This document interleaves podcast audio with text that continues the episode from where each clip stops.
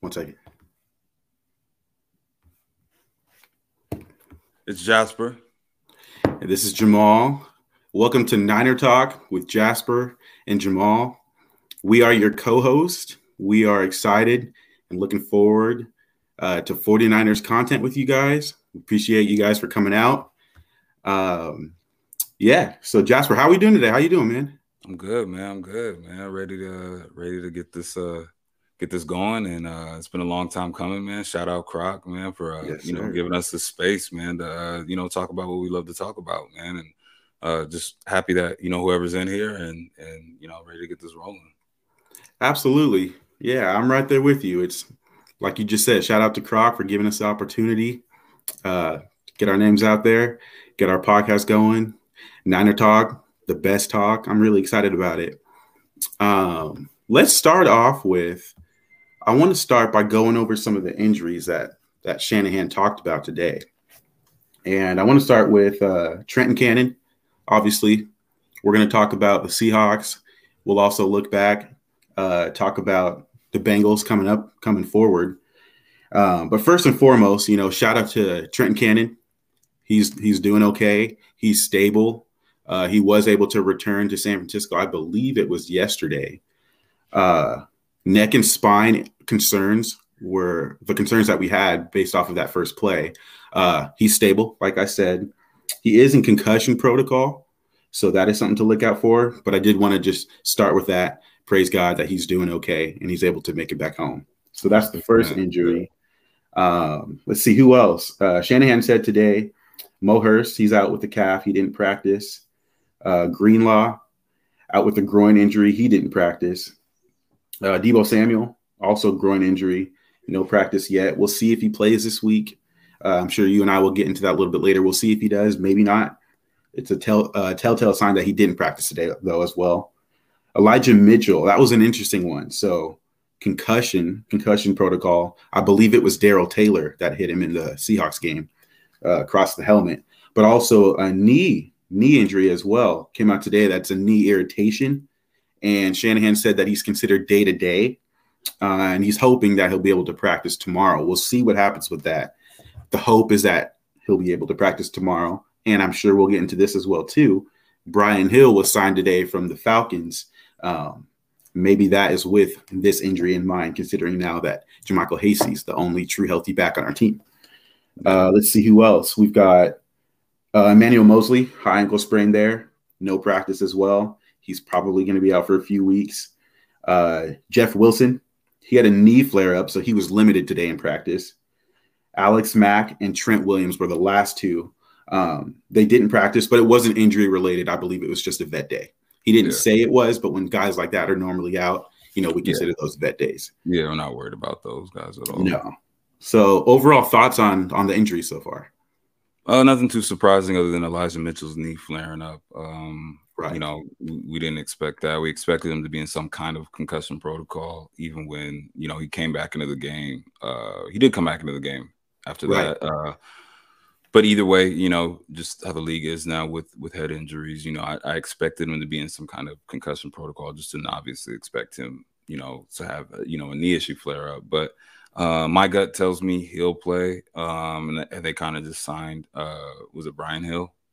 Brian Hill, that's correct, yeah. Brian Hill, yeah, they, I think they just kind of brought him in uh, because, you know, you don't know what's going to happen with Jeff Wilson, and then you obviously, you know, don't want to go into a game with, you know, potentially just, you know, Hastie. Right. Um, as, as, your, as your lead back. So uh, from what I remember of him, I, I think, again, he, he I remember him with the Falcons. I I think he's also been with the Titans since then as well. So, mm-hmm. um, again, just a, a, sounds like, a, you know, just a, a journeyman and kind of just somebody they, you know, wanted to get in just, uh, you know, for precaution and, and, and for depth purposes. Right. I, I don't expect too much from him. Right. I actually don't expect too much as well. I'm wondering if. If it's not too serious with Mitchell and he still plays, will he make? Will this guy be cut? Will Will Brian Hill end up being cut? It also kind of depends on what happens with um, uh, Jeff Wilson as well. Right. What's right. his status going to be? Is he going right. to play? And if Hastie, obviously, we know he's the healthiest back right now. Will he continue to play? Will he be healthy? I don't know if he'll be – he might even end up being the kick returner this week. I'm sure we'll get into special teams here in a few minutes and stuff. But right. um, this seems to be, to me so far, like a uh, a preventative measure. Totally understand it. Um, we'll see what happens. It's – what is today, Wednesday? It's a few days till the game. I totally understand the signing. We'll see if he's here long-term or not. My gut tells me probably not. We'll know more tomorrow. I mean, tomorrow's the – today is the real practice day. Tomorrow's mm-hmm. gonna be tomorrow and Friday are always gonna be like your lighter walkthrough days when you gonna when you're really gonna know like who's actually right. gonna be in and who's out. You'll know we'll know by tomorrow who's playing. We'll know if Deebo's playing. We'll know if most likely if Elijah Mitchell's playing. We'll know if you know Jeff Wilson. Those guys right. that are kind of on, on the brink. We'll we'll know for sure by tomorrow if they're playing. Right. Absolutely. Um, so let's see here. Oh, thank you for the contributions that are coming in. Let me see if I can display. Display some of these. Um, newbies over here, guys. Yeah, newbies. Bear with us. It's not showing it. I'm seeing them in the chat. Let's see if I can show this one. There we go. Wishing y'all much success. Appreciate you. Thank Raymond. you, Raymond. Appreciate that, brother. I'm seeing a few others in here. We got Chris, my guy Roscoe's. Appreciate the love, guys. It's so uh, wild, like how Karen like Lewis. the community, ahead, like yeah, man, like the community, like it's just you, you know, you you talk to some of these dudes in spaces and just like, right. man, the love is appreciated, man. I appreciate all y'all, man. You got uh, Sean up in here, right, man? I appreciate you, big dog. We appreciate y'all, man. Yeah, there's like nothing I've like known, the 49ers. I, mean, I might have known some of these dudes for maybe like a few weeks, you know. And that's facts. That's and, what I'm and, saying. You know what I mean? It's all, this isn't like a, it's not like an established, you know, uh, relationship with any of these, you know, any of these, right. like, people we communicate with on a daily basis in some of these spaces, man. So right. The, so just to see some of the it's like a family, and it's humbling. Yeah, it's extremely humbling, man. Well, I, I really appreciate the support and, and appreciate y'all, man. It is, and yeah. it's good to also have. It's good to. hear different point of views and and talk to people who don't necessarily have your same view on the team and have your same uh outlook on, on how things are are going right now or how they're going to be in the future, you know. Right. Um, but to still see the love and support either way, regardless, man, is is again it's just a really, really humbling humbling feeling, man. And I, again, I appreciate Absolutely. all y'all. Absolutely. Yeah, I'm right there with you. Um, as we transition here to talk about the Seahawks game. Uh, obviously there's some points and things that we want to talk about, but I want to first get your, your main takeaways and your general reaction to that game. What are your, what comes to mind when you think about the 49ers versus the Seahawks and what you saw on Sunday? I mean, more heartbreak, just add that to the bank, add that to the jar of this, the, just the house of horrors that that has been since two thousand eleven, two thousand twelve. Like, facts. You know, I, That one's up there. That one's up there with the, you know, the twenty thirteen N F C Championship game. That one's up right. there with, and just just off of not with that what what was at stake. Those games actually, that game obviously had way more at stake, right? Um, but just like the feeling, I felt back then, like okay, we're better than them. I felt like even though these teams have been going at it, like it's a rivalry. Like that was at our peak. They were at their peak, mm-hmm. but. I've still felt like at the end of the day, even as just even if I was an outsider looking in, like nah, this this Niner team is special. Like they're better, we're better than right. them, you know. And I remember how I felt watching Navarro get his knee tore up, and you know him losing mm-hmm. the ball, and they still gave it to the Seahawks, but then we still ended up getting it back at the, you know what I mean? Like just the, right. the back and forth that those games were. This one felt like that to me. Like yeah, it was drunk. It had, it had all those it had all those emotions, and this team, neither of our teams are obviously what we were back then, you know, almost a decade ago. But you still had that feeling like this is gonna, this is that right? Yo, yo, yeah, you know what I mean. Like this is gonna be that that feeling of, of I'm gonna get my heart ripped out at the end of the game for whatever reason. And and and ironically, yeah, as the Seahawks are driving to pretty much put the game away, and right. of course, I, you know, Azeez makes an incredible play, gets us the ball back. And then I'm thinking immediately in my head because it already happened a few times in the game. Like, oh, we get a we get a stop. But we're on the, you know, we're on their one yard. We gotta go. Ni- we gotta go ninety. So, right. but, and of course, just when you don't think the Niners, you know, like we're not gonna be able to. Go, then they drive down the field, yeah, go do. ninety, and then of course, you know, get stuck at the goal line, you know, and just come up a little bit short. So, you know, with that right. said, you know, it was it was heartbreaking for sure. It was tough for me to talk afterwards. You know, anybody who knows me knows how much I love my Niners, and Facts. and I don't sugarcoat anything. You know, Facts. Uh, all this started with with with me. I used to go, I used to go, you know, on, on Twitter rants, mm-hmm. you know, and, and certain uh, based off certain draft picks, and and Croc used to have to, you know, calm me down a little bit, and that's how all this really started. This was about probably about four or five years in the making, man. Me mm-hmm. and Croc used to go back and forth on Twitter, right? And um, you know, we obviously had, we had a relationship outside of that, but um, you know, he he knows how emotional I get, and so after that game, it was it was definitely tough, um, because I knew they not only would it have been the icing on the cake, right, to kind of end their season, um, we also needed the game to kind of solidify ourselves, you know, nicely in that sixth, that fifth, sixth, seventh uh, seed for the playoff spot. Um, right. It's like we were trying to hold pace because with the Rams, right? Exactly. Like, hey, exactly. And now we still right got there. a little bit of help, even though we still got a little bit of help on Sunday. The Lions beat the Vikings, like things like that. Yes. Like we did get a little help that helped us out, but it's still like you don't want to you don't want to be six and six right now. Like now this mm-hmm. game that's coming up this weekend is even bigger than it would have been had we won, coming in seven and five. Like you have you feel like you might have had a little bit of momentum and, and some room to breathe, which right. now you feel like you basically got to win out. So I felt like it, with that said, though, I do feel like they did a lot of things. They did a lot of good things. Um, they exercised some demons in the sense of uh, I, I don't, you know, k- having somebody like Kittle really establishes dominance again. Right. Well, there. before yeah, we get and, to the positives, before we get to pot, let's yeah, stay with yeah. the negative so we can end on a positive note. one hundred percent. Yeah, no, it, yeah, it was a tough. It was it was tough. Like it was. Yeah, that's what it was. You know, I, you know, you would have liked them to not turn the ball over. You'd have liked them Absolutely. to stir up some of the special teams things. You would have liked, uh,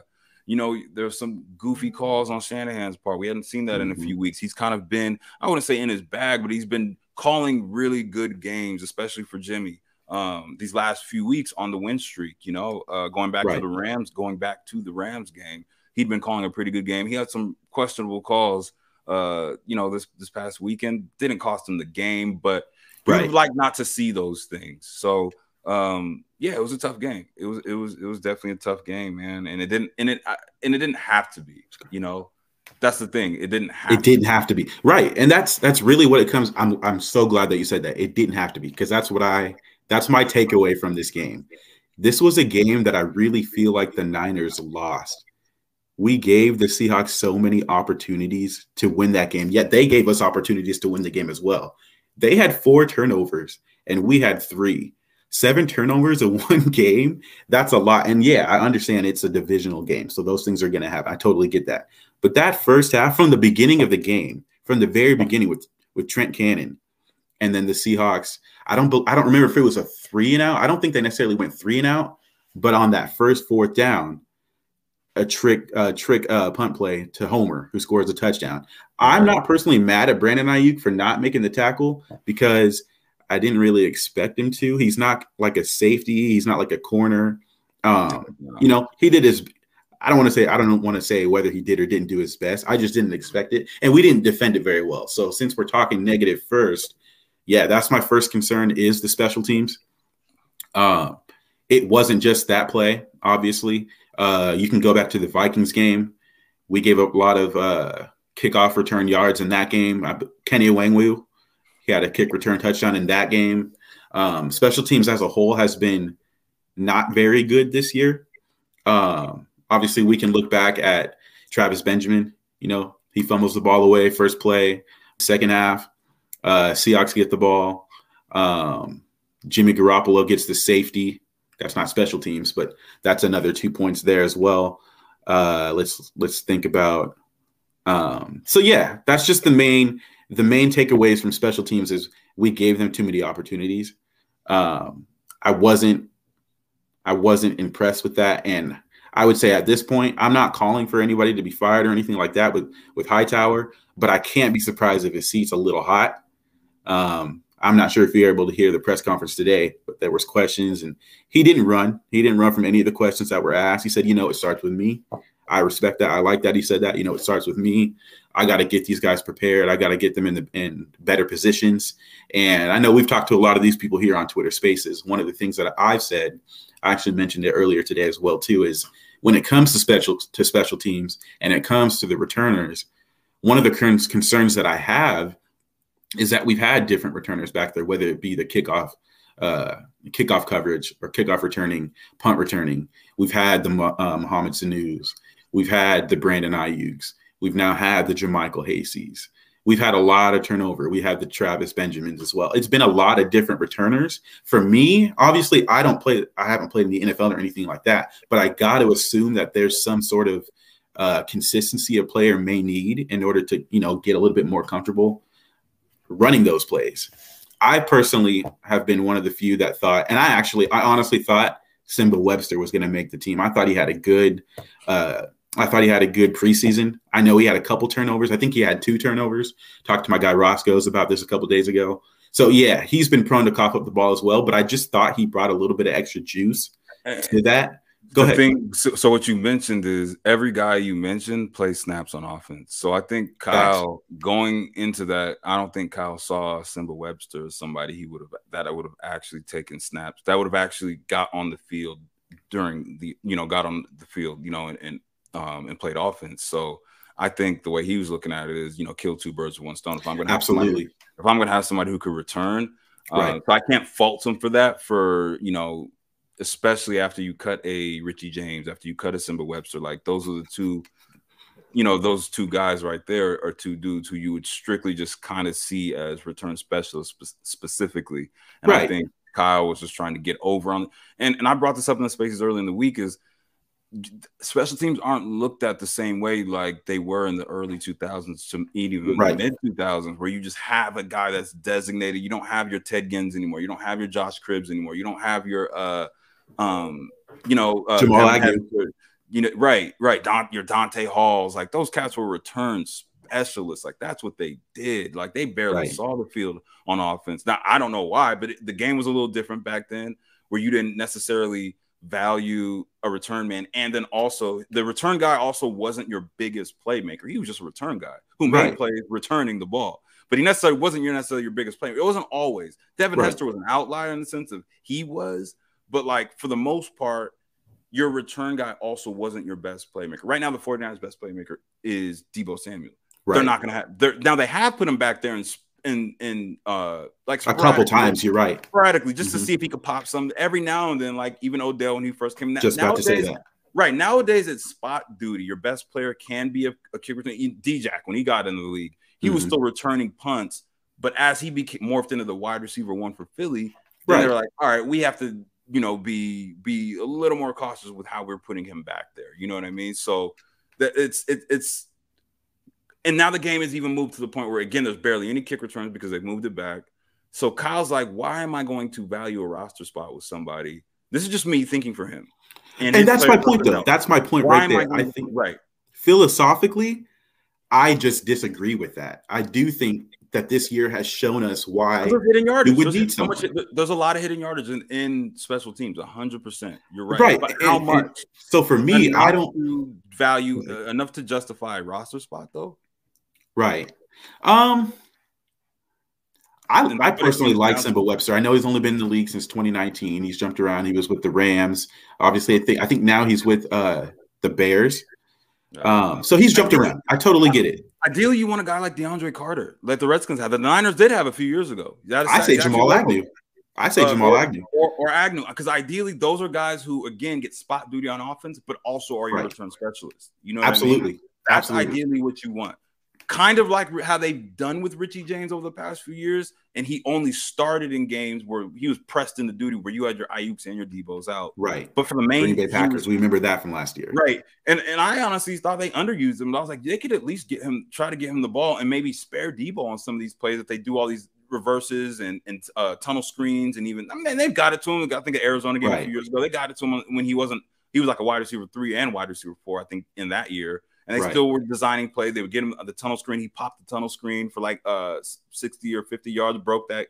Uh, I think they were down. They were desperate. And they and they just like, hey, he's you're a playmaker. Let's get you the ball. Like, right. Um, but, you know, again, I, I just think that it just really comes down to Maul. Like, they're not going to it, at this the way the league has changed with that. They're not going to. They now they might after this year seeing that's my how question. They have struggled now. They might value it a little more, but I can't see it being valued too much more. Like it, it's just not a position of value. It's more of a luxury to me, to be honest with you. I think it's a luxury more than a necessity. Like, if you have somebody that could pop one, great.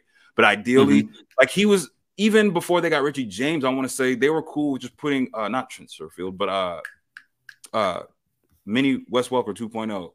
My God. Oh, yeah, yeah. Uh, Trent Taylor. Trent Taylor.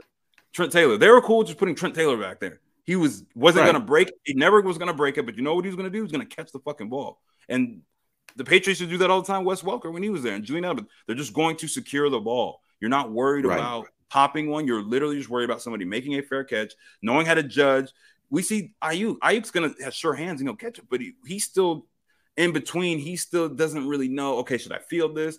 Uh, anything with exactly the ten yards, he's still struggling with that. So you can see it's not as natural, and that's why, you know, again, it does it it, it does help to have somebody back there that is experienced and essentially a return specialist. But that's my whole point. I think yeah. at the end of the day, I think philosophically, I just disagree with having a guy that can do that. I think you should have a guy that can do that. You can go look at the Patriots.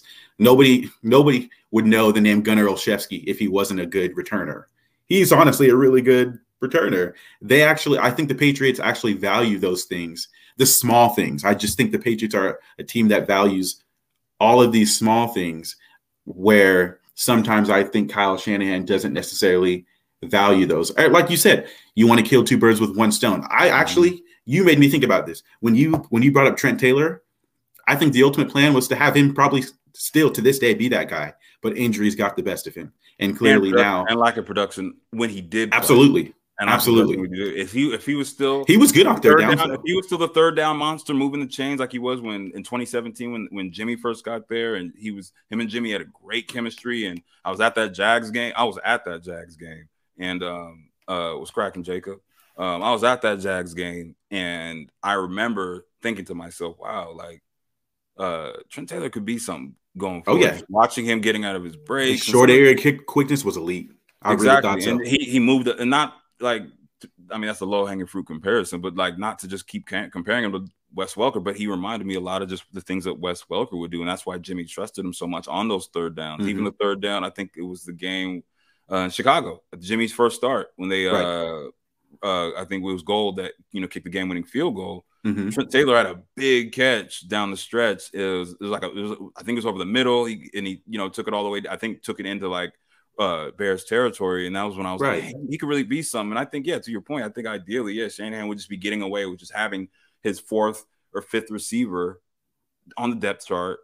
Um, that's taking a roster spot essentially, but can still play if I need him to. Right. But ideally, just return. Um, but yeah, we, right. we we don't need to beat this dead horse too long, man. Special teams yeah. is obviously a struggle, you know, with this team right now. Um, I, I think I don't Derek know if dude here said it best. Ambry has a chance to do that. I just don't think, I think that they, they want to use him that way. That. I think they think so. Him. He, I, I think I they, so. they drafted I think him in the hopes of molding him into that cornerback two or three. Mm-hmm. Um, Playing behind Verrett, right? Playing behind Verrett right now, Quan and E-Man, right? And but then still having him active to return punts, because that's what he did at Michigan. Absolutely, so I believe, and he might have the juice to do it. He very well might. We'll see. Right, and I'm still not sure why they haven't tried him. I, I, I don't. He, what he does defensively should have nothing to do with what he should be able to do when it comes to the return game. Absolutely. I, yeah, I'm. I'm as that's one that has had me like, really, Kyle, like. He, he can't. Yeah. If he's not going to be, yeah, yeah, we can leave that one alone. We'll leave that one alone. But the last thing, yeah, the last thing I say here in regards to special teams is, as you had just mentioned with, with Brandon Aiyuk, he's still learning some of those things in terms of when do I field it? When do I, when do I, you know, just fair catch it? And in that regard, you can look at our uh, second half starting drives. I wrote them down here. We started the first, uh, the first drive, our own three, but that one was due to Kwan's interception on Gerald Everett. He got that one. The next one was our own eight, an Aiyuk fair catch. Um, Jermichael Hastie came in for the third one. He caught the ball at the seven-yard line, returned it, returned it to our thirty. Uh, the next one, a four-yard return, a negative four-yard return by Aiyuk. He caught the ball at the twelve. He was downed at our eight. And then, obviously, the last drive was the inter, uh, not the interception. He was on a rock and a hard place. He was on a rock and a hard place because that ball, it actually bounced and just took off. And you're right. He saw it take, he, taught, he saw it taking a Seattle bounce, and he's like, fuck that. I'm scooping this shit. So at, least tried, at least he tried to get back to like the ten or something, or the fifteen or whatever. He just happened right. to obviously end up getting tackled. So, but that just goes back to my main point of just the inconsistencies of having a different guy back there. I think a rhythm has to be kind of put into place for some of these guys. That's the last thing we can say about the special teams there. Um, continuing with our trend of negative so we can get to the positive, give me your reaction to Jimmy Garoppolo in this uh, specific game. Nothing. Uh, and I said that in the spaces earlier today, like before I hopped on here. Uh, nothing. Absolutely nothing. We learned nothing. Nothing was changed. Like right. It, it was like fucking Groundhog's Day. That was the same interception that we've seen him throw before. He missed. He misses use use check on the exact same fucking play that he always misses him on. Like literally does the same thing every week. I didn't go into that game. Or after the game, I wasn't like, damn, Jimmy's horrible. I knew that already. And then when he made, when he made nice throws, I wasn't like, oh, damn, Jimmy. Like, I, no, I know I know he can make those throws because we see good Jimmy, bad Jimmy every week. I didn't right. go in. I, I didn't take anything from that game. That was the exact same Jimmy Garoppolo. I've seen he has not gotten any better. He's not gotten any worse. He's literally yeah. just, he's just the same. But the old saying is, if you're not getting better, you're technically getting worse. So, agreed. With that said, um, you know, he he is what he is at this point, uh, which is why they did everything they did in this offseason to get from, out from under him. But we're still here, and we're still under him, and it's weird, and it's it's not ideal. And if everything isn't perfect for him in the game, we see that he struggles. And absolutely, um, yeah. With that said, they got to be perfect going forward, and everything has to be perfect around him uh, for us to make a run. Been saying like, that like it was in twenty nineteen. So. Uh, yeah, it, it's it's it's frustrating. It's frustrating to watch. Um, it's frustrating to see him make incredible throws, and it's frustrating to see him miss layups. You know, like right. It's it, it, it but that's literally who he's been this entire time. So, uh, and that's I hate. I'm not trying to say I told anybody so because I I don't know more than any of the next person. But this has been what we've been questioning. Obviously, we won what our last three. We won our last three. Yeah. In what fashion? Well, we've been able to run the ball. We haven't had to get out of our game plan. And excuse my French, but I've been saying we haven't gotten to any of those oh shit games where you have to change some of the things that you want to do. We've been able to run the ball forty times. We've been able to run the ball thirty-eight times. We've had Elijah Mitchell, who's been able to run the ball twenty-eight, thirty times a game. I uh, games. I don't ideally like him running that much. I like I like him. I like Elijah Mitchell a lot. And I like that he's getting a bigger workload because maybe he is that bell cow. But my question is thirty times a game, a game, forty times a game. I don't I don't like it that much because I only think there's maybe a couple guys in the league that should be doing it that much. And I can think of a Derrick Henry, a Jonathan Taylor. That's a whole nother discussion. Let me not get too far off yeah. of, of Jimmy Garoppolo. What I what I want to say about Jimmy is, like you just said, this is what we've known. This is Jimmy. When things don't go perfectly, how is he going to respond? Mm-hmm. You know, he had to throw the ball thirty times. I think he completed twenty passes, uh, twenty out of thirty for what was it, two ninety-nine, and one eighty-one of those went to went to George Kittle. Shout out George Kittle. He had himself a game. Uh, we'll get to him in a little bit later. But my question with Jimmy is, hey. Teams want him to throw the ball thirty times. I sent out a, I sent out a tweet actually uh, two, three days ago saying any team's game plan for, for Jimmy Garoppolo. Let's stop the run or at least neutralize it. Uh, let's get the 49ers behind the sticks and let's force Jimmy Garoppolo to throw the ball uh, twenty-five plus times. We know he's going to throw us one or two. I truly think that's probably what teams think. If right. we can get if we can stop the 49ers run and we can force Shanahan to make Garoppolo throw the ball, we can probably get one or two that he'll throw to us. If that happens, hey, one one play, two plays, one interception, two interception, that may be just enough to win a game. And when it comes to the Seahawks, I don't think the Seahawks are a very good team, but they've been opportunistic. And with those opportunities, you get shorter fields, which has allowed them to uh, to score and get their points. The only one I can remember that was a longer drive was at the very end of the half. I think it was we had scored right after the two-minute warning. I think they got the ball back with one forty. They drove down the field. That was when we had the untimely penalties of the uh, unnecessary roughness, shots yep. to the head to, to yeah. Wilson. The only difference there, I think that might have been the only drive that they had that truly went all the way down the field. Yeah. And they scored with, what, fifteen seconds left to D. Eskridge, and they were picking on Lenoir. Let's be real. So why that was when the Lenoir came in. Can we talk about something real quick? Why? Yeah. Why is the why is the narrative? Because if that's the narrative for Jimmy, as far as if you're the other team, you're mm-hmm. game planning for the 49ers, mm-hmm. it's yeah, let's make Jimmy throw the ball around.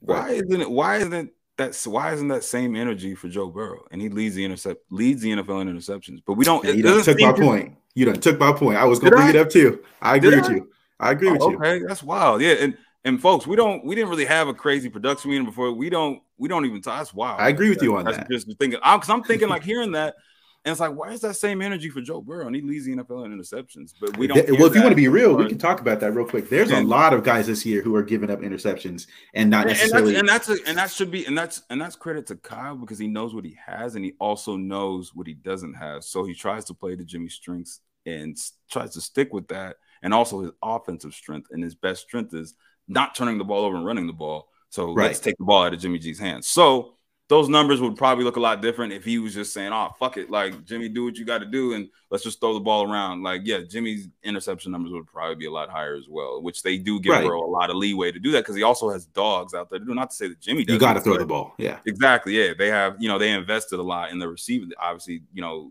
the past few years, they they they went high with receiver picks, three years right. in a row, I think. So, um yeah, and it's it's it's it's it's just interesting. It's just interesting that the narrative isn't let's make Joe Burrow throw the ball around, which it, it might be. We don't hear these discussions. It I truly be. don't think it is. It probably isn't yet.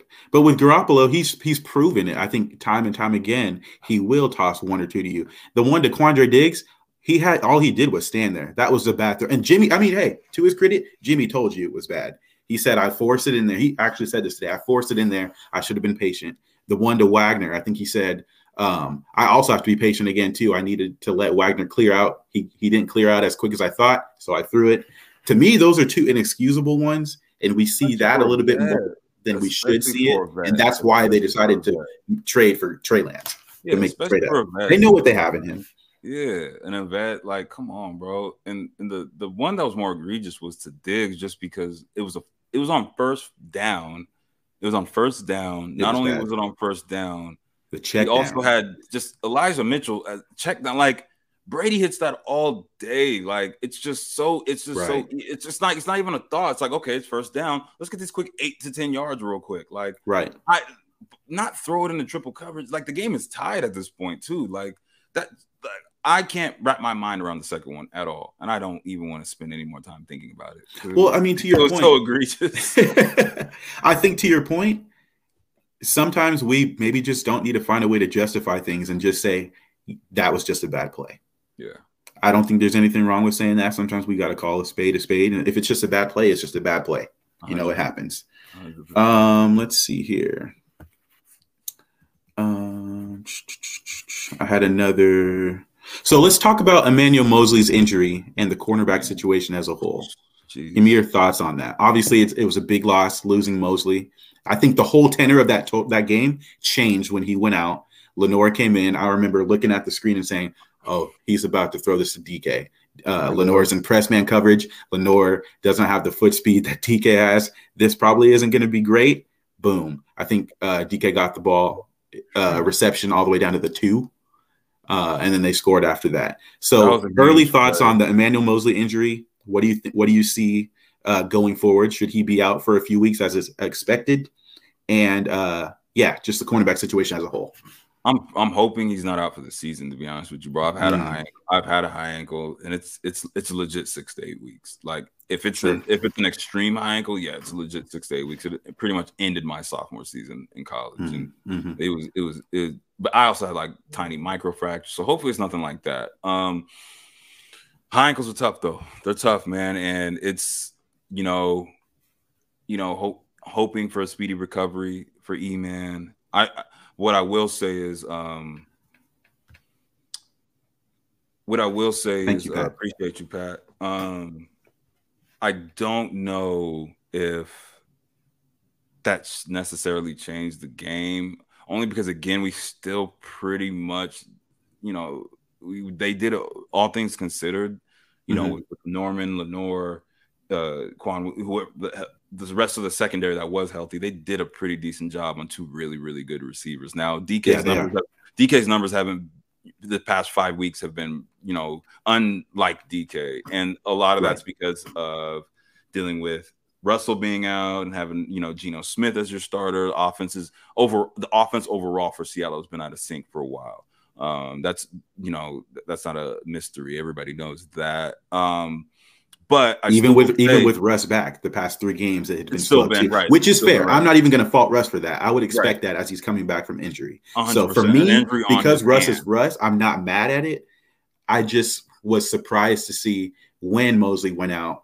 I felt like that was the only time that their offense somewhat started to click because they had been real stale, I think, for a few weeks. Yeah, and I mean, I, I'll say that, but, but again, like I said, I don't know if it changed too much with the imprint of the game. I'm not going to just say, oh, E-Man's out, the game was up. Nah, because I, I still think the defense was still playing at a pretty high level. If you mm-hmm. go back and watch the play where Bosa sacked Russ, uh, the second one where he uh, – The sack fumble? The sack fumble. If you go back and yeah. watch that – that sack happened because there was incredible coverage on the front sure. end and the back end. There was incredible coverage. Russ was actually trying to throw that ball quick, very quick. And he mm-hmm. looked. It wasn't there. He looked his first. He pumped.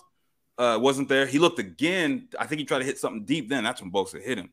Right. So that to me, I'm because Bosa didn't just, Bosa beat his dude, but he didn't beat him. Even like immediately. Had he beat him, had he beat him, but what Russ was looking for the first time was still there, he would have been mm-hmm. able to get that ball off. It wasn't there because the coverage was good underneath and up top. So I'm going to equate that to the secondary playing a lot better than a lot of people are giving them credit for. Um, okay. Also, some of those other some of those other hurries where, you know, Russ had to either get out of the pocket or he was had to throw the ball away. Like, they did decent on D K, mm-hmm. who's a physical animal and a freak. He caught a few slants on, like, third downs, which he's going to do because he's just a big body. Like, you're not going to stop. That's literally right. a layup. Right. But – other than that, they did a pretty decent job. So I, I'm not going to just go as far as saying, you know, when E-Man went out, that changed, that completely changed the dynamic of the game. Now, going into this game without E-Man for an entire game, this is a different animal. Tee Higgins, Jamar Chase, and Boyd are boys. They're good. Like, yeah. They are legit boys. At minimum, they're good. They're nice. they're, they're a yeah. very, very good trio. Like, they're messing with the, the Cowboys trio, like, for sure. Uh, I'm with you. Yeah. They're they're they're they're nice. They are very, very nice. They doubled down right. on receiver, which not a lot of not a lot of organizations just do from a standpoint mm-hmm. of, okay, we got this franchise quarterback. We've already got two really good receivers in Boyd and Higgins. They're emerging. Um, they're usually gonna lean on the side of let's go get him some protection, which everybody wanted them to take Penei Sewell. They didn't fall for it. They didn't fall for it. They're like, nah, we got this dog at L S U. He happens to be Burrow's boy. They happen to have a lot of. He's still his boy. We're gonna go right. We're gonna go get him too and double down on these weapons that we have and make our Q B happy. And that's what they've done. And that is a scary, scary thing to go into. They're also a very hungry team and a young team that don't know no better. That's also a scary thing because I'm with you on that. You go into a young and they're in an environment where, okay, we just lost the game, but they're so young and they're hungry. Like, they're not gonna be down on themselves. They're gonna be like, all right, well. Our net, who's our next meal? And so they're going to be looking at the Niners as their next meal. They're going to be trying right. to be like, okay, we need to, you know, we need to sp- spray the ball around. They're they're weak in their secondary. That's our strength. We need to go at that. So with that said, coming into this game, I'm not going to say E-Man's injury was the difference in the Niner in the Niner Seahawks game, but it very well could be going to uh, Cincinnati. I agree. I don't think it was necessarily the difference with us winning and losing that game. I just felt like it it it jump started the Seahawks offense. Not that they did anything great, because they still were kind of sputtering around, having short fields. They just took advantage. This was one of the weirdest games to me because I just felt like they took advantage of the opportunities we gave them. Yes, we had three turnovers to their four, but I just saw them take advantage of that. So I still didn't feel like they went down the field except for the one right before the half, which I think, to be totally honest, I think we were playing soft coverage to ideally at most give up three, which would have been seventeen, but they yeah. still gave up the touchdown. I think that was probably the goal. So I'm with you in the fact that it didn't change. It didn't change the outcome of the game. I just felt like it gave them a chance to kind of get into somewhat of a rhythm, and that's gave all. Them confidence. Yeah, gave them confidence for sure. Yeah, for sure. So um, let's see. What was the other one? A couple more. Um, did you want to talk? Did you want to mention anything about the the penalties? What were your thoughts about the penalties? I had listed it down as just self-inflicted wounds. I think that was the reason the Seahawks won this game. We had our own. I mean, wounds. yeah, the self-inflicted wounds. The self-inflicted wounds don't hurt as much if it wasn't. I'm with you, Raymond. Yeah, one hundred percent a very weird game. And to go along with that, uh, the self-inflicted wounds hurt, but they hurt so much more when the other team isn't being called for the very, very obvious penalties. So that's what mm. I'll say. And again, I'm not going to spend too much time talking. I was about told we weren't allowed to talk about refs. I didn't want to, right? Because I didn't want to sound like a homer. But at the end of the day, I mean, the, the touchdown at the end of the half that you just brought up is a very obvious hold on our man. I can't pronounce his name. The guy, the guy we got from Houston, um, Charles Omenihu. Yep, right. ninety-two, yeah. Right? He's number ninety-two, right? That's correct. Very, very, very, very blatant hold right in the middle of the field. Not yeah. called. Uh, not countless times that obviously Bosa gets held. That's frustrating. Um, the obvious Trent Sherfield, uh, you know, defensive P I in the back of the end zone or hold, whatever you want to call it. He mm-hmm. should have had the ball first and goal. So when you look at take those things things into consideration, uh, yeah, the Niners were definitely sloppy. The Niners definitely had some personal foul calls and late hits on Russell Wilson. They definitely had some blocks blocks in the back, Trent Sherfield. Right. Uh, they definitely had a, a, a hold on a Jeff Wil- a nice Jeff Wilson run. Like they definitely had false starts, which are which are going to happen up there with the twelve. It's right. just what happens. However, when the other team, it's just magnified when the, you just feel like the other team isn't really getting called for some of these. It hurts. It, it right. definitely hurts. And you know, but that's all I got to say about the penalties. I I firmly believe. Had some had the game been called a little more like even, then I think it's a wash when it comes to those and those and those penalties that we just mentioned aren't really the, as big of a deal. And I'm not even thinking about them. But if yeah. they're, you're thinking about it and they're magnified when you just feel like the other team just isn't getting called for them. You know what I mean? So right. at the end of the day, that's just what it is. Yeah, I'm with you on that. I don't want to. I hate talking too much about it because, like you just yeah. said, I don't, I don't want to seem like a homer either. I did think that some of those calls were. Let's use the sports the sports term that a lot of us, you know, commentators use is egregious. I thought that some of them were egregious. I thought that there were a few. Uh, in my personal opinion, I really did think that Sidney Jones hold at the very end of the game on third down to Trent Sherfield. I thought that was a hold. In my mind, when I first saw it, I, when I went back and looked at it and I watched the replay, what I thought was, okay, so if he's running, let's say, for example, he's trying to get to the pylon. There was no way he could have got there because Sidney no. Jones was holding on to him the whole way. Yeah, obviously, he stopped he and arm, turned back. He had his arm hooked and everything. Correct. Yeah. He had his arm hooked, and so I was like, "How can you not? How can you not call that?" And I know some people had been questioning. Well, I really don't understand why Jimmy Garoppolo even threw him the ball there. I'm going to be totally real, and I think that was a great throw that Jimmy threw there, and I think Jimmy knew and saw that he was holding yeah. on to Sid- Sidney Jones was yeah. holding on to him. So I thought Jimmy was hoping to get the uh, the call. Yeah. I still thought it was a good attempt by Trent Sherfield with his one hand. I yeah. just personally felt like that was something that should have been called. Some people disagree. Some people don't like it. But in my head, I cannot shake the fact that when I look, right when I looked at that play, I said, if he's trying to go to the pylon, Sidney Jones literally impeded him from getting there. And obviously yeah. Trent Sherfield stopped, turned back in towards the middle of the field. But I'm Man. just like, wow, that's a hold. the narrative, the narrative would have been so- – Who knows what would have happened in that game? The narrative could have been so different this week. Right. Had that been called. So oh, I agree. I agree. So I agree. Things. First and goal at the one. First and goal at the one. And I also honestly think they're going for two. I honestly think they scored. I did too. Going for two. I, I did too. So we could we could switch to that. I I, I thought they were going for two as well. Your thoughts on that? I think I, th- I thought I'll let you explain it because you I heard you explain it the other day and you did a good job with it. Go ahead. Yeah. So the way I look at the the game flow, and again, you know. For a lot of people who don't know me, I'm very, very superstitious, and I don't. I was just talking about this in the space the other day. I don't live tweet, so I'm, I'm you know, now that I'm, I'm in this content, you know, making content. Now I'm gonna try to start doing right. better with my Twitter. I'm not very active on Twitter, um, unless the Niners do something awful or, or have an awful pick. You know, mm-hmm. I, I that's when I, you know, get on there and and you know express myself a little bit. But during the game, don't talk to me, don't text me. uh I'm at the I'm at the crib by myself watching the game. I don't go to bar, like none of that. I'm that guy. And so usually when they're uh Sersky, Sersky, big shout out Sersky. Um, my guy. Usually when they're in the game was not getting out of hand, but I was getting frustrated with the game and getting frustrated hearing the twelve and also getting frustrated hearing uh Kevin Harlan on the call when shit we it, it, and every first down they get it's just looking more bleak and more bleak. So right. I mute the T V. So I muted I muted the T V on that last drive the Seahawks had. Then we get the then we get to stop and get the fumble, and we're driving. I still have it on mute. So I don't know what they're saying on the broadcast, mm. but in my head, the feeling I had, the energy I had was the way they were moving the ball, which they were doing. They're just, I was like, fuck, like, where has it been all the whole second half? They're just moving the ball, right. Like, fuck it, we got to, you know, we got to score. So whatever happened earlier doesn't matter. They need to score right now. So when I'm watching, mm-hmm. I just got the sense and the energy that Kyle and the way Kyle was milking the clock also, um, right. P T S D from the Packers game, Aaron Rodgers, and, you know, Russell Wilson is obviously Absolutely. very capable of doing the same thing. So the way I looked at how he was managing the time, because he didn't want to give them the ball back with any time left, um, I was also feeling like, okay, he's going to go for the win here, because right, right. you don't want to go to overtime in Seattle. The old notion is when you are on the road, you play for the win. You are at home, you play for the tie. You're in a hostile environment. You're against your rival. You want to really, really stick it to him. I, I, I feel like he was about to, you know, grab his nuts on that one and and and and really just be like, all right, this is it. We're going to end this right here. And right. unfortunately, it didn't work out like that. They obviously didn't score the touchdown. Um, he had a really good play called up on fourth and goal.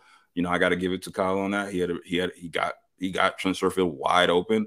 And what was even crazy about that play was they were sitting. The defender was actually sitting in the flat right on Trent Sherfield, but then went with Kittle because it looked like they were going to triple or double team Kittle. Right. And at the very last second, if you look at the replay, he actually just drifted off and left Sherfield wide Shit. open.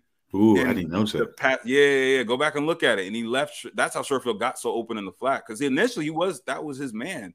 And then I think he saw he saw Kittle breaking, I think, to the corner. He and did. He, actually, right. he stopped sinking. He was, or he he sunk back and, and kind of went back to uh, mm. double or triple, because two people were already on Kittle. So he was really, they were really concerned about Kittle on that last play and thought maybe mm-hmm. Jimmy would try to force it to him. And that left Trent Sherfield wide open. That's who Jimmy was going to. But unfortunately, you know, wow. uh, who was that? Dunlap? That blocked it? Yeah, it was. Yeah, so Dunlap walked, uh, was it Brun? Not Brunskill. It was on Compton. It was on, you're positive it was Compton again? Yeah, okay. It was. Yeah. yeah. And, yeah. and that throw was going to Kittle, which I do think. I no, mean, you mean I don't want to be a homer. It looked like it was going to make it there. But no, you mean Sherfield. You, no, you was going to Sherfield. No, I'm one hundred percent. Yeah. I'm going to need to go look at it again. My bad. I missed it. I missed it. He was definitely throwing to Sherfield. That's why I got batted down, because he didn't have the – because it was – Sherfield was in the flat. They were in the mm-hmm. flat. He would have walked into the end zone. He was essentially in the end Man. zone. Man. It's just more frustrating to think about. This uh, Trent Payne says, I went to the game. The last drive was the loudest I've ever heard a stadium. Man, so the twelves really get loud like that then. Yeah, yeah. I ain't had a chance to go. Yeah, they're not going to have much else to cheer for the rest of the season, so I get it. Hey, I'll take a shot anytime we can get one. Right. Um, let's see here. Let's switch to the positives. I know there's a lot of negatives that we can talk about, but I do want to switch to the positives. Uh, I've listed a few here. Um, do you want me to open up the floor to you and give you a chance to say? Do you want me to say a name and, and you want to respond to that one? Yeah, we could do, we could do that. Yeah. Okay, we'll start with the obvious. Let's go with George Kittle. Thoughts yeah. on George Kittle in this game? I thought he had a great game. I'll let you yeah. take the floor. Yeah, obviously G K did his thing, man. He, um, you know, he he proved why. You know, he, he was at one point the highest paid tight end in the league until right. you know, uh, Kelsey went and got his bag. But I mean, yeah, Kittle's Kittle's who y'all knew he was, man. And he's he's Kittle's such a interesting person, interesting player and person, but interesting player right. in the sense of he doesn't, um, he doesn't, uh, you know, uh, he he doesn't mind so much when he doesn't get the ball. I, I said this earlier. Uh, I said this earlier in the space right before we hopped on. I was I was just kind of messing around, and uh, I, I forget who's. I think it was uh, Enzo. Shout out Enzo. Yeah, it was Enzo. Enzo's space, and he, uh, you know, we we're kind of just you know shooting the shit, and I was we we're comparing the uh, twenty twelve Niners to twenty nineteen Niners. And I was just kind of yeah, like, just, just a, who you know kind of. Then we're stuck. We we're just first we we're comparing teams, then we're com- comparing individual players. So I was like, you know, Kittle or Vernon Davis, and Oof. that was a tough one. That was a tough one for a lot of people. And I said, you know, what do you want from your tight end? The thing about Vernon Davis' mentality versus Kittle's, Vernon Davis wouldn't be okay with, obviously, in the beginning of the season when Kittle wasn't getting a lot of targets. And that's one thing that separates those two. Not to say Vernon was selfish. Vernon was just misunderstood in the sense of, I'm really good, and I'm a, I'm one of the, if not the playmaker. Some yeah. of those Niners teams. I'm really him. Right. Some of those yeah. Niners teams. he was the only playmaker, especially before they got Crabtree and, and some of the other weapons they started emboldened. Like before they got some of those weapons they were putting around him, like the early Vernon Davis right. years, like he was the best playmaker on the team. And right. obviously he would voice that if he wasn't getting the ball. Kittle's not going to be like that. That's so that's one thing that I've really admired about Kittle is sometimes in these games where he's not getting uh, the ball and he's strictly just used as a blocker and he's not really involved in the pass game much. Mm-hmm. You don't hear from him, man. And he's happy with pancaking dudes. Like that's not a facade and that's not an act. Like that's how he really is. So right. to see him then just flip a switch and oh, Deebo's out, bet. Let me just exactly. Get, let me just go get eight, one eighty, and two tugs real quick. Like that, put the team on my back. Like type, you know, the the, the New Orleans Saints, like th that Kittle, like they, right. they channeled that Kittle when he's dragging defenders on the sideline. You know, and he put us in field goal range to win that game. Like that type of shit right there was like where it's just it's so good to see that in a big game, right. hostile environment, your your your rival, like that he could just be like, all right, let me right. just, let me just. take off, you know, let me, let me turn into Superman and not be Clark Kent real quick. You know what I mean? Like, I actually find that interesting that he has the ability to flip a switch like that. I think it says a lot to me about him as not just a player, but the person that he is. I think he might be the true ultimate team player. one hundred percent. He's going to sit in there and block I did all day long. And then, like you just said, Deebo's out. I need to carry the load offensively. Bet, I got you. Let me go get nine for one eighty-one, two touchdowns because I can't. What? Right. It, it, but it's also that man is like credited. Kyle, but it's also like Kyle, use him more a little more often, please. Like, you know what I mean? Uh, if they both Delaney at the Walker same time, boy, Delaney Walker over Davis and Kill, you'd be the troll. But hey, he was underrated. He uh, but no, and that's an, but but it's also like frustrating in the sense of like, all right, like I don't expect you know nine for one eighty and two tugs every game, but at the end of the day, mm-hmm. like Kittle should be a lot more involved than he is. Deebo, Aiyuk aside. Whether they're healthy or not, like Kittle should always be involved that much. He's that much of a matchup problem. And I don't think, and, and that's the other thing. The Seahawks knew that he would be a not like that's who we would be looking for. And he still right. had that kind of game. So imagine what you should be able to do now, Kyle, with Oof. with Kittle, Aiyuk, Deebo healthy. Deebo. Get Kittle it should be nasty. It should be, it should be it should, right. it, it should, should be crazy. Right. If they're on at the same time, who do you stop? Exactly. Oh my! Oh my! Exactly. Well, that's the thing. That's the thing. I know some people will say, "Well, it depends on your quarterback," and you're right. At, to an extent, it does depend on the quarterback and the ability to get him the ball. I what agree up, with that. What up, Panor? Uh, V D was a great blocker too, though. Don't don't sleep on Vernon Davis' blocker. Vernon Davis was he was pancaking motherfuckers too. Like, don't get it twisted. V D, V D, has there ever been a faster tight end? I mean, legitimately. Yeah, I would give Kittle the edge on hands. But not Kittle's first year, though. Kittle was dropping everything. I don't know if a lot of people don't remember that. Kittle yeah. would drop layups after layups his very first year. Right. He got rid of that his second year immediately and was different.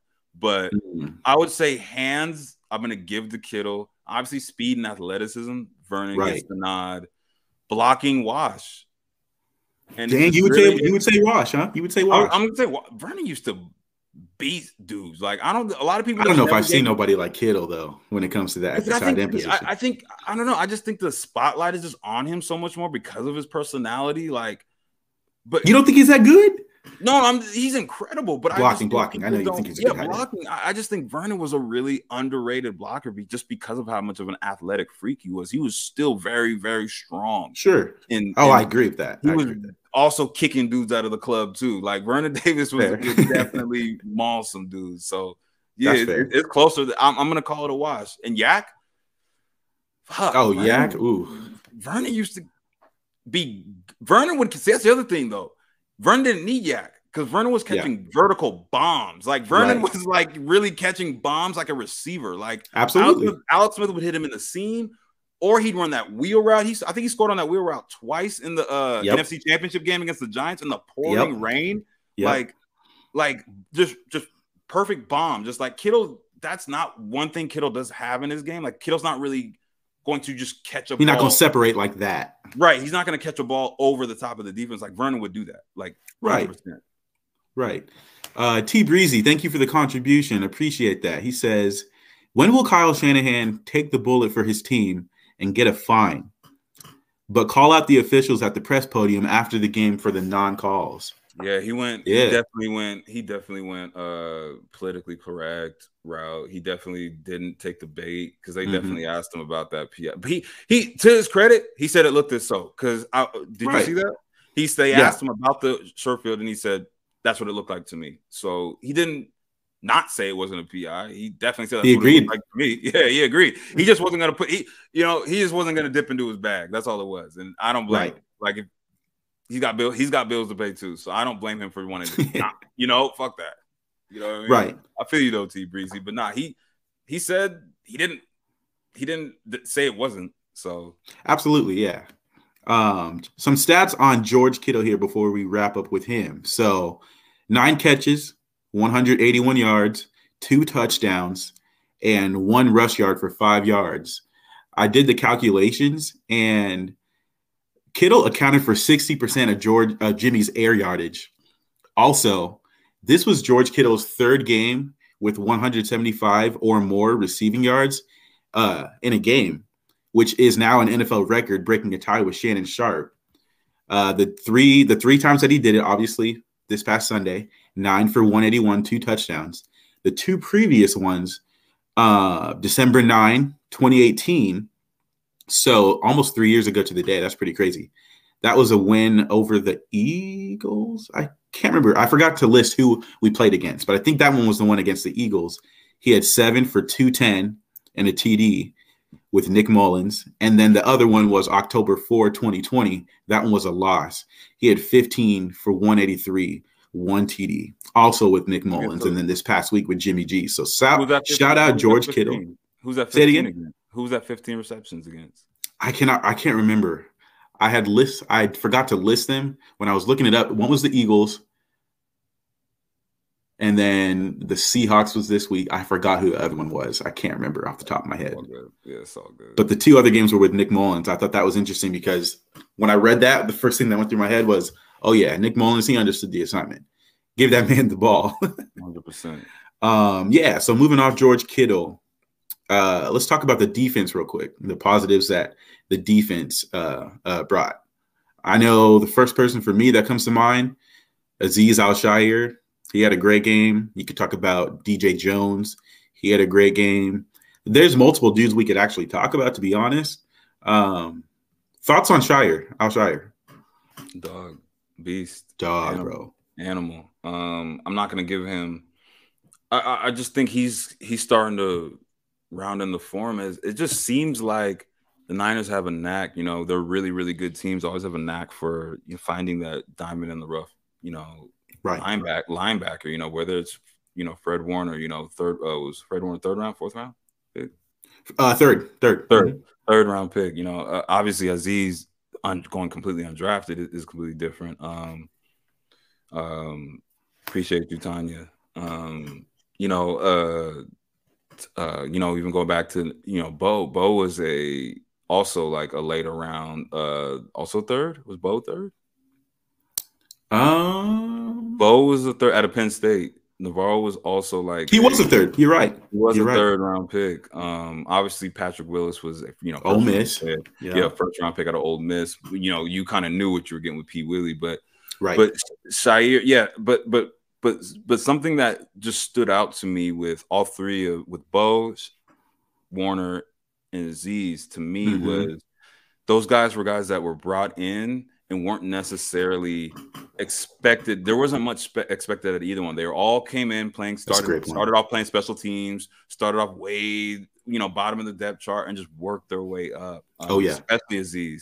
And so to see how far he's come, like those guys right. that I mentioned before that had to work their way up as well. To see how far he's come in a short span, man, is is it's kind of beautiful, right? It's a, it's very beautiful, man. It's it's a it's a love story, man. It's it's you know it's, it's why you fall in love with sports. It's it's why people love the underdog story so much, man. It's right. You you you got the guy who's you know fighting and and, and bro, he's been on this team battling like for oh yeah miles. I remember just seeing him on kickoff. Let's talk about and, it. We can talk yeah, about it. Just seeing him on kickoff and. And you know, you're you're just like, who's guy was, you know, his wild last name, Azeez Al-Shaair, was just got a crazy right. name, but but he always stuck out because of his name, you know what I mean? And then even right. you know, when he thinks he's gonna get some shine, then Greenlaw, you know, shows up, and Greenlaw kind of, you know, Stonewall uh, at the one solidifies that right, solidifies that role, and then obviously it's next man up mentality. When Greenlaw goes down, you know, now he has a real chance to make a name for himself. And right. I remember always just seeing Azeez as a dude with the big arm breaks. Like I never ever thought about him in the in the long name. I was just like, all right, that, that that's yeah. He's been, he's been on the roster for a while. I seen him. Right, he had an elbow injury that was back in college. I think right, he's exactly. That I thing just, ever I just since. Seen with the big right. I just seen him with the big brace and and the long last name and, and right. You know, that, that, that's that's that's all he was. And now to see him, you know, he balling. He's bright. All the work he's put in, that's that's coming to fruition, man. It's a beautiful thing to see. And yeah, man, he's taking the ball away too. It's one thing to have just a gang of Thank tackles, you. a gang of, you know, solos and assisted, and you know, we've had a lot of guys like that. Even even the dude that retired like after one season, Borland, he used to have a ton mm-hmm. of tackles. But it's one thing to have a ton of tackles, but also take the ball away. Now mm-hmm. he is doing both. Like that is big, and that's the other thing that I was going to take away from the defense. Also positive, right? Is they they're continuing to train and, and, and taking the ball away. They're going to have to have to avoid turnovers this weekend against Seattle. Uh, excuse me, the C- Cincinnati. Um, it's going to be pivotal for them to right. be able to not only have everything perfect, but also have some things bounce their way for this thing. Absolutely. You know, it's coming in as banged up as we are. They're banged up as well, but it's it's going to be pivotal for them to continue that train and, and, and getting turnovers like they've been getting um, the past, you know, uh, four or five right. games. Absolutely. And just to close out on uh, Azeez, sixteen tackles, eleven solo, one tackle for loss, a half sack, a forced fumble. Should have had a pick. Should have had a pick. Exactly. Stat stuffer, playmaker. Get those hands underneath, man. Get those hands underneath. Almost had the pick. Let's be – I mean, if I'm going to be real, he's been the best line, linebacker on the team this year in totality, and that's not a shot at Fred Warner. I just think Azeez is having a really good year, yeah. and I think that Fred is rounding into form. This is yes. no disrespect whatsoever towards Fred Warner. I think he's going to come back also with a with definitely not, not a chip on his shoulder because, you know, he's already gotten paid, and but he's – He's. I don't think he's happy with his play, and I think he also oh, wants to agreed. take some weight off of Azeez also when he comes back. Right. So I, I expect, and I expect Fred to play this weekend. By the way, that's so that, do I. That, I expect him to play for sure. Oh yeah, absolutely. Um, I know one thing I wanted to say. So I don't think a lot of people know that. Uh, I know you do. So Azeez came out in twenty nineteen. Uh, he was he was at F A U with Lane Kiffin and Chris Kiffin, and Chris Kiffin. Uh, was hired by the Niners in the offseason of twenty nineteen as a pass rush specialist. So he had been – and he had worked with um, Al-Shaair for a year. They were at F A U together. And if y'all remember, that's the same year that Dre Greenlaw was uh, – we drafted him in the fifth round. So uh, it was Kiffin – or not Kiffin. It was Al-Shaair who goes undrafted. Uh, Dr- Greenlaw gets drafted in the fifth round. And Chris Kiffin convinced the Niners to to hire to sign um, Al-Shaair. Now, I'm not sure if you guys remember who was on that roster in twenty nineteen, but it was going to be like a long shot at the time. It looked like for Al-Shaair to make the roster. I mean, Fred Warner was here. We had just given Quan Alexander fifty-four million dollars over four years. Uh, obviously, Dre Greenlaw was just signed. And no disrespect to Malcolm Smith, who was a former M V P in the Super Bowl with the Seahawks, that man was on the team too. Yeah. But Al-Shaair still made the team, and actually it was Malcolm Smith of all the linebackers who was cut before that season started. So yeah, I just wanted to say shout out to Al-Shaair for working hard. Um, I know that he grew up a Ravens fan, and he drew a lot of inspiration, said that his uh, favorite player was Ray Lewis growing up. So shout out to him for having that personality, the mentality, and the drive that who cares about where you were drafted if you were undrafted. The man put in work. So shout out to Al-Shaair. Just wanted to shout him out on that. Yeah, I think we got a yeah, we got a contribution here. That's my brother right there. He says, someone on Twitter said, there's no way Kyle Shanahan wants to keep starting Jimmy. The Orcs are making him start Jimmy, and I kind of believe it. Watching Kyle's displeasure is a telling story. Yeah, I mean, you definitely think that Kyle wants more from his quarterback, right? Jimmy makes a couple plays here and there that would, you know, piss off any quarterback. Things happen, and I think that's probably what the Niners got tired with as a whole. And like I said a little bit a, a little bit ago, that's why you make the trade up to three to get a guy that you think can make those extra plays. And also outside of structure, make some plays when things aren't perfect as well too. So yeah, just in in in regards to this comment, I definitely think that Kyle is looking for a little bit more. Um, your thoughts on that? Yeah, I mean, one hundred percent. He's definitely uh, the Q B thing is weird still to me. I again, the, the conspiracy theorist in me tells me, outside looking in, I it's hard for me to believe that Trey might have really, really, really been Kyle's guy, just mm. based off the fact of how you know how he's. Doesn't see he doesn't seem to be itching and scratching to get him in the game, because yeah. if that were the case, Jimmy's given him every single opportunity to do that this season. Jimmy was right. nine and three, eight and four, not playing at a Pro Bowl level because he'll never be a Pro Bowler. But as far as just being competent and you know not turning the ball over and just playing really, really you know sound football, mm-hmm. then, I could, then I could see you know okay, well maybe we got to chill on this uh you know all this trade talk, but that's not the case. So fair. And we've seen just how displeased Kyle is, you know, just right like there. Literally, like we've seen it, you right know, there. We've seen it on the T V. We've seen how this, you know, he's letting us all know just how displeased he is with Jimmy um, in the moment. So the quotes that have been used so much, this is, the, sim- not this is simple quotes. shit. We, Can you do just, it? You know, we, and we've seen him covering right, the face. Right, he tries to cover the face, but we all see the, the vein in his neck. When he's, uh, you know, when he's screaming at Jimmy after another bonehead I N T. So, right. you know, with that said, um, it's weird. I, I still can't figure it out. I, I wouldn't say, if anything, I would think it was the other way around, that Kyle is wanting to still start Jimmy and the Yorks and the front office once wanted Trey. Um, mm. So, but again, I still can't figure it out for the life of me. I other than right. the only thing I do know is what I do know for a fact is Kyle isn't throwing a season. There's too many players that are on one year. There's too many guys he's went to battle with. Too many guys he actually cares about personally to just be like, absolutely, I'm just gonna throw a season. I don't care. I still believe he genuinely believes his best chance of winning is with Jimmy Garoppolo, one hundred percent. Sure, I That's honestly I agree with you on that. And that Trey's not ready. He always and, and and he said that verbatim. Like he always said, you'll know when Trey's ready because he'll right. play. Period. Right. It was point blank. You'll you'll know.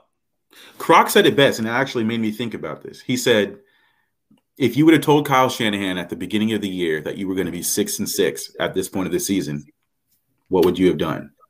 Would you have started the rookie?" And that has me thinking. I've still been thinking about that since I think he said that on what is today, Wednesday. He said that I think Monday. I've been thinking about it since then. If we were, if we knew we were going to be six and six, would he still play Jimmy or would he play Trey? And what I've kind of come to is because this division, not this division, because the N F C has been so competitive, I'll say that, I'll be nice. It's been so competitive that there's a lot of teams still fighting for playoff positioning. And the fact that we're still in the playoffs, I tend to believe that he would still play Jimmy Garoppolo because we're still currently in the playoffs. And Kyle has continued to tell us that if we weren't in the playoff conversation, he would then play the rookies. Now, does that mean it's the same thing for Trey that it is for any of the other rookies? No, I'm not necessarily saying that. What I am saying is because we're still fighting for a playoff spot, I think in that regard, Kyle probably thinks that Jimmy does give him the best chance to win. Yeah, do, do we all agree with that? No, not everybody agrees with that. Some people do. Some people don't. I tend to think that we'd be more explosive with Trey. And the fact that Trey can make plays happen with his legs gives him a little extra leeway that Jimmy Garoppolo just never will have. That's what happens when you're, you know, born athletically different. Those things happen. Um, yeah. But at the end of the day, right, you're a quarterback. You have to be able to execute the game plan. Can you throw the ball short? Can you, or are you only hitting things deep?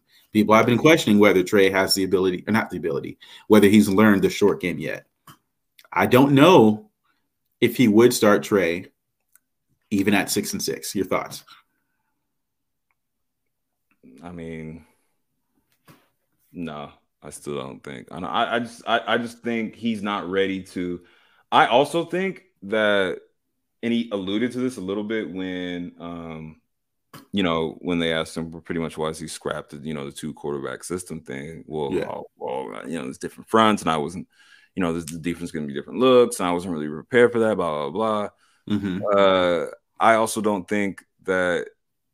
I think his playbook's going to look so different next year with Trey. Oh yeah, it's going. You think it'll so be more power different. runs and, and stuff? Nah, not just power runs. It's just going to be. It's it's not necessarily just power runs. It's going to be a lot of nakeds. It's going to be more. He's going to get back to like his boots. A lot yeah. of the things that he doesn't trust Jimmy to even do right now, and turning yeah. their his back to the defense. So it's going to be a lot of. It's going to be a lot of that. Um, Obviously, he's going to he's going to be able to implement his own read a lot better, but more he'll have a, more of a rhythm with it, which is what I don't think he was able to ever able to establish while he was bringing both quarterbacks in and out. So, um, yeah, that, that that's just how I feel about that situation. Like, I just think his playbook's going to look so much different, and he's not, I guess, ready to make that transition yet. Mm-hmm. So, yeah, I mean, I think that's a fair point. Yeah. Uh, yeah, so we've been going for an hour and ten minutes. Let's go ahead and transition to the Bengals so we can close this show out for tonight. I want to thank you all again for sticking with us. We got fifty-two people in here. Appreciate the time. Once again, this is Niner Talk. I am Jamal. This is my other co-host, Jasper. Thank you again so much for joining us tonight. Jasper, let's go ahead and transition to the Bengals. When you look at the Bengals, how do you view them? Do they do they confuse you? Because I look at that team and I don't know what to expect from them on a week-to-week yeah. basis. They've shown me so much, but yeah. they're young. Yeah. So my question is, with this team, what are you expecting out of them? And do you think any of their game plan changes due to the possible injury to – or not possible, due to the injury of Joe Burrow's finger? Is that going to play a factor? Give me your thoughts. No, nah, I think he plays. I think it'll just we have to go into that game as if he's healthy, and uh, of course, don't even think about none of that. I feel like yeah. Nixon's gonna play. Um, yeah, yeah, they're a confusing young team, but as I mentioned earlier, man, they're a confusing young, hungry team, and when they're when you're young and hungry like that, like you're not really so much worried about, um, you know, you're not worried about you know the past game, the last game that happened. You're worried about just the next opponent, man, and I, as everybody is, but to a certain extent, I think you know with older teams, and you can get you can get caught up in your ways, and there are no ways for them. They don't know nothing, so you know that's a very very scary team, and and I think right now, um, you know, uh, they look at us as probably somebody, especially in the secondary, where we're wounded and we're, we're lacking, and they feel like that's an area they can exploit us. So that's a very, you know, that's a very, very dangerous team. You know, we, we've seen what they've done to, um, you know, some really good established teams like Pittsburgh and the Ravens. Now, although they are in their division and, you know, they feel like they have not a leg on them, but like they just feel like, okay, like that's, you know, that's a team we see twice. You know, we, we, we know pretty much have a good idea of what they're going to do coming into the game. Um, So we we they've gotten the best out of both of those teams, and you know both really really well coached teams. So um, with that said, this team is is not a juggernaut by any means. They can be beat. Uh, right. They're very, they've been very up and down, much like the Niners have this year. Mm-hmm. Um, they have found ways to beat themselves. They have found ways to turn the ball over, just like they did this past Sunday against uh, the Chargers. The Chargers, right. Yeah, and the Chargers were very opportunistic, uh, you know, on some of those turnovers. And, um, you know, that game got out of hand in the beginning, and they came back, made a game. Came right back in, right. And then, right, but then the Chargers ran away with it again. So, um, you know, it's going to be a very – That's why they confuse me. Yeah, exactly. And this is going to be a very interesting game, man. Um, but I, I, I like the Niners in the sense of, you know, it's a lot of people don't like the Niners coming into this game, which is another reason why I like the Niners, because just when you think, you know, you either not have given up on them, but like just when you think like, okay, this is a game they, they can't possibly win this game. They're not going to. Right. Then so, they do something, something crazy. Right. So, I mean, I, I just have a funny feeling the Niners are going to, again, have offensively, at least have a, uh, an offensive game plan that's going to center around not turning the ball over, not letting Jimmy yeah, yeah. do a lot of the things that can get him into trouble. Um, yeah, yeah. With that said, though, then there's also like still the part where Jimmy can still be Jimmy regardless sure. of the game plan. So, um, well, do you think, think they're going like, to stop our run? Do you think they have the? I don't want to say the ability. It do you think they personnel. will? And it just depends who's their personnel. If we have Elijah. We have a health, semi-healthy Elijah Mitchell. Um, I, I think he's still.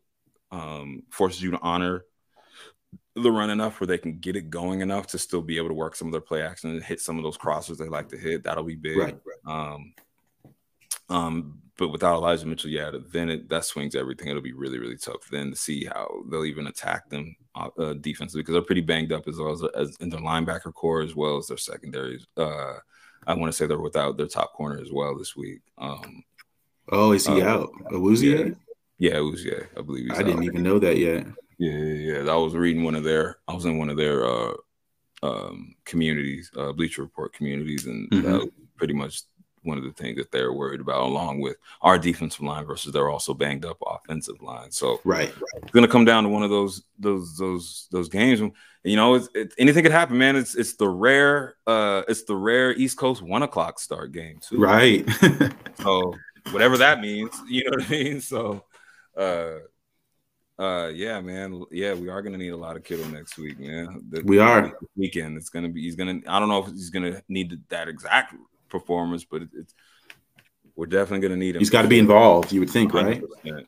Yeah, I mean, like I said, I'm still confused about what I should expect from this team, just because I know there's a lot of. I don't even know the word for it. A lot of things have to happen. A lot of things have to go right. I qu- I have a lot of questions in my head, my head, I guess, I guess is what I'm trying to say.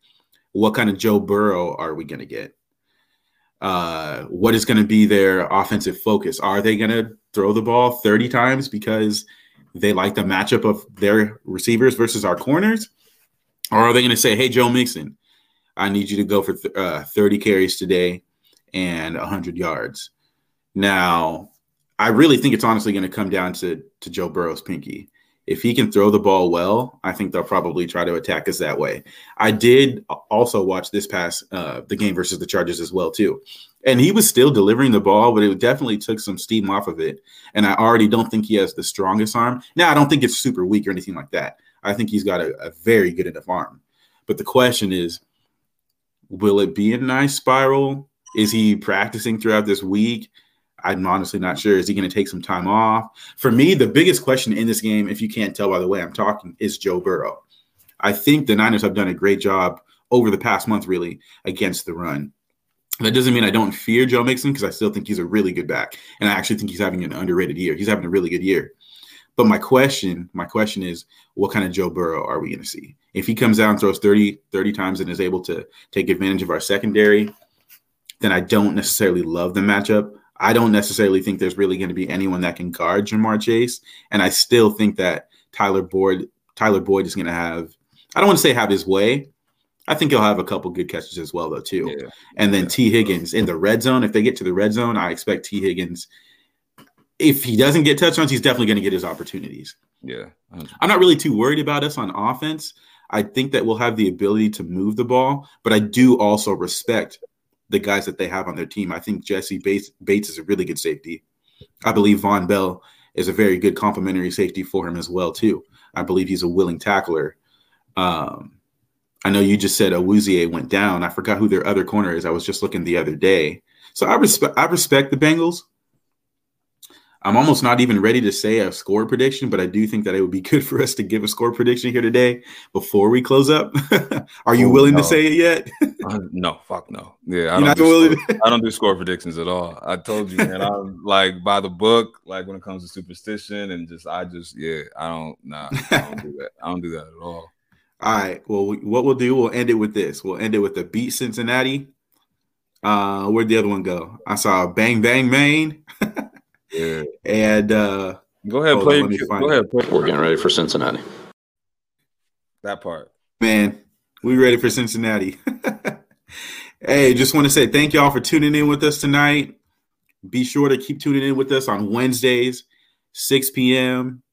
Every Wednesday, we're bringing you the latest Niners content. It's been fun. Uh, Jasper, any last comments before we get out of here, man? No, man. Let's. Uh... Let's keep it rolling, man. I'm uh it. happy. Yeah, this this I, I think this went well, and hope yes, y'all sir. enjoyed. Hope y'all enjoyed. Uh, yeah, appreciate y'all. Yeah. See you in here, Pinor, Mariah. See some of my homies in here, man. Appreciate having y'all in here. Uh, we'll catch y'all next Wednesday. Y'all take it easy. Peace.